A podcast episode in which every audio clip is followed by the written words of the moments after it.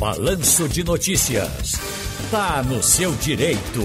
Olha, hoje no quadro Tá no seu direito estamos recebendo o advogado Felipe Sampaio. Ele é membro da Comissão de Direito Imobiliário da OAB, secção Pernambuco, especialista em direito imobiliário e condominial.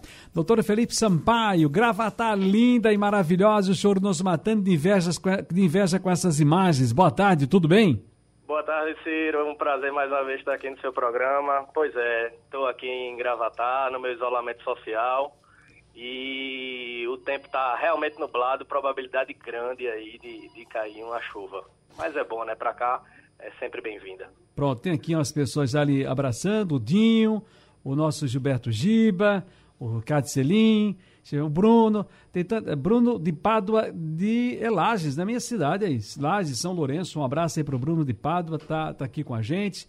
É muita gente esperando aqui para falar de condomínio e falar de, de, de problemas imobiliários. Doutor, Sam, doutor Felipe Sampaio, mas a primeira questão é a seguinte: o que é, que é permitido quando o assunto é sublocação?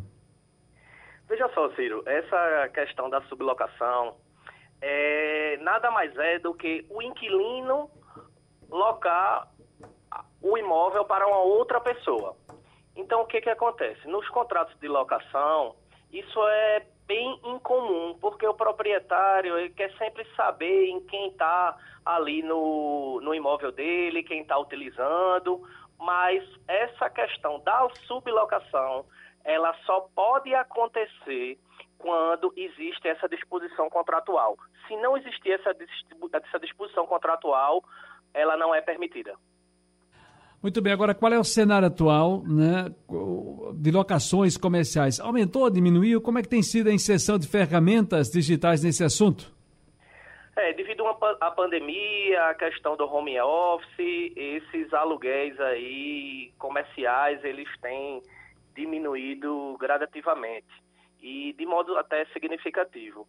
E com relação a essas plataformas digitais, elas estão sendo cada vez mais usadas, né? Por conta do distanciamento social, você não ter que ter contato com muito com o proprietário ou com aquelas pessoas que estão ali locando, um corretor, uma imobiliária. Então essas plataformas dão, digamos assim, esse suporte para aquele interessado ter acesso a como realmente está disposto aquele imóvel inclusive até a formalização contratual hoje por intermédio dessas plataformas. Ouvinte Guilherme Santiago aqui perguntando a partir de quantos meses de atraso pode o senhorio pedir o imóvel? Olha, é, a partir do momento em que o inquilino ele está atrasando, o proprietário ele já pode ingressar com a, com a ação de despejo aí para, para tirar e retomar o imóvel, né? Tirar o inquilino e retomar o imóvel. Agora é interessante aquela conversa, aquela notificação, para ver se se consegue resolver isso de um modo extrajudicial, para não, digamos assim, abarrotar o judiciário, sobrecarregar o judiciário. Nada melhor do que uma boa conversa e um bom acerto.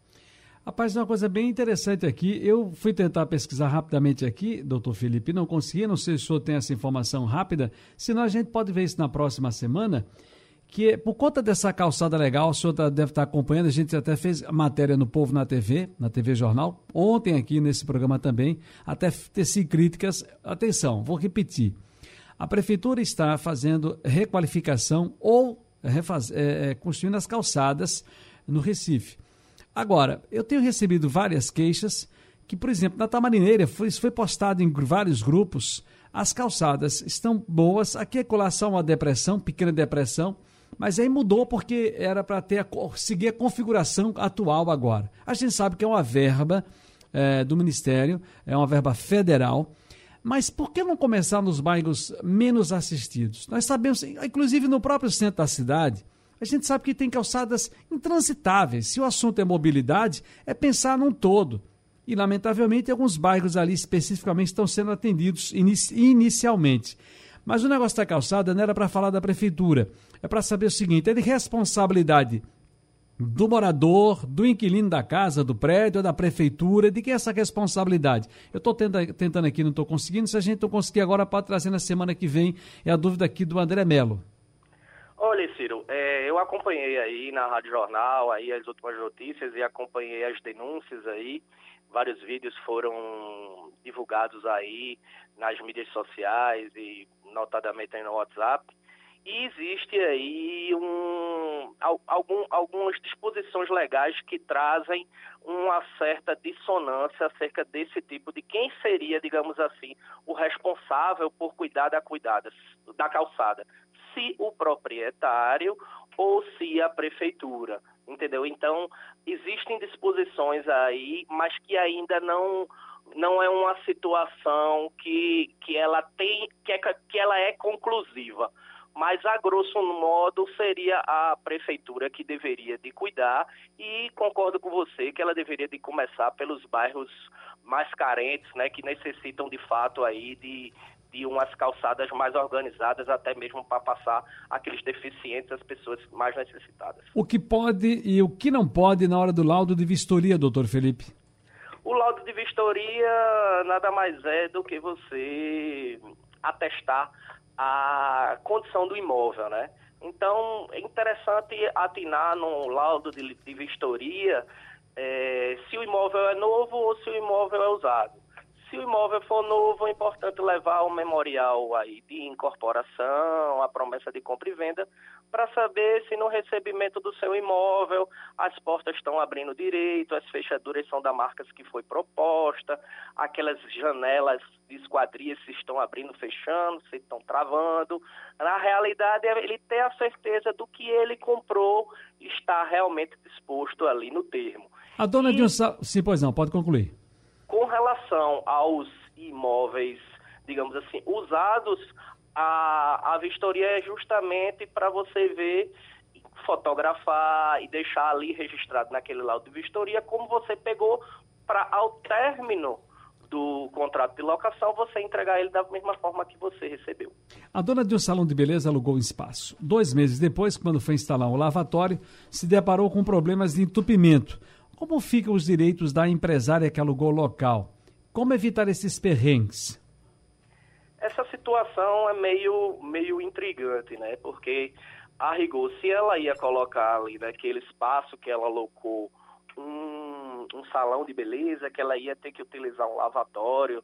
Então, o interessante seria que no momento da locação, um pouco antes, ela olhasse se essas vias de canos, de, enfim, de esgotos, tá, tivessem funcionando a contento para ela fazer esse tipo de locação. Então, se ela recebeu o imóvel e logo em seguida detectou esse tipo de problema, quem deve resolver esse tipo de questão é o proprietário, né? Uhum. Mas depois de um tempo que o imóvel foi locado, aí fica difícil a gente responsabilizar o proprietário por aquele tipo de problema que a gente não sabe se foi gerado é, por ele.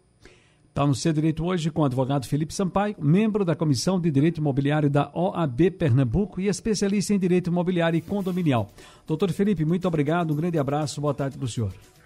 Sempre à disposição, Ciro. Excelente final de semana aí para você e para todos os seus ouvintes.